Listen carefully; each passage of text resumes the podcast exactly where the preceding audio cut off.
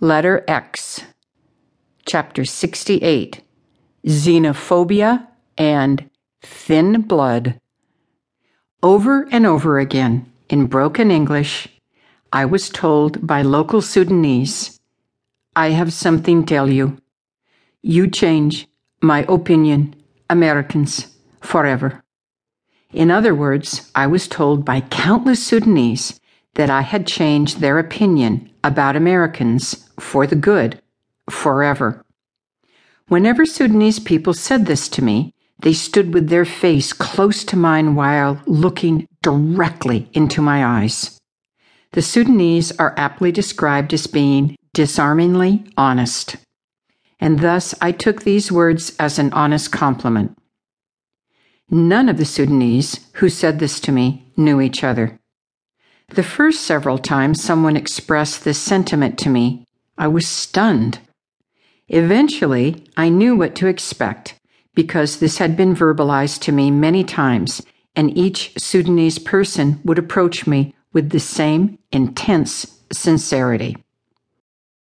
When the Sudanese told me that I had changed their opinion about Americans forever, I assured them, I have many friends who are just like me, and there are many, many Americans just like me.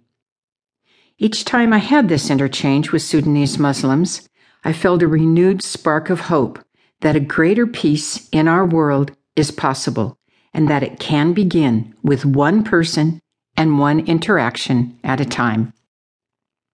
Sudanese also frequently told me that I had demik kafif, which literally means to have thin blood, and in actuality means someone who laughs and smiles easily with people and is an easy person to be around and to get along with.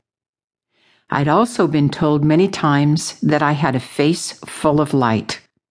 I greatly appreciated the generosity of their spirit in both seeing and accepting me for who I am personally, despite their opinions about Americans in general.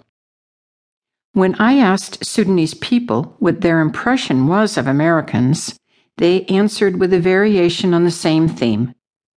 Their impression of Americans was that they party too much, drink too much alcohol, laugh loudly and artificially, live hollow and superficial lives, talk out of both sides of their mouth, and are not sincere.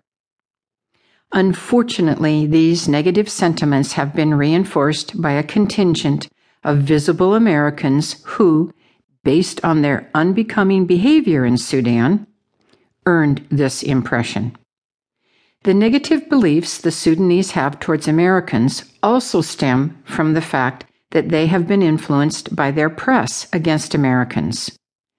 Just as we Americans have been influenced by our press against Muslims. The Sudanese meet few Americans, just like we have met few Sudanese or Muslims.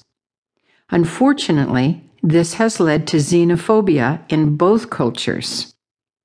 It's time to take an honest look at what hating and being fearful of what is foreign and different has brought us because as the Chinese sage Lao Tzu warned us, if you do not change direction, you may end up where you are heading.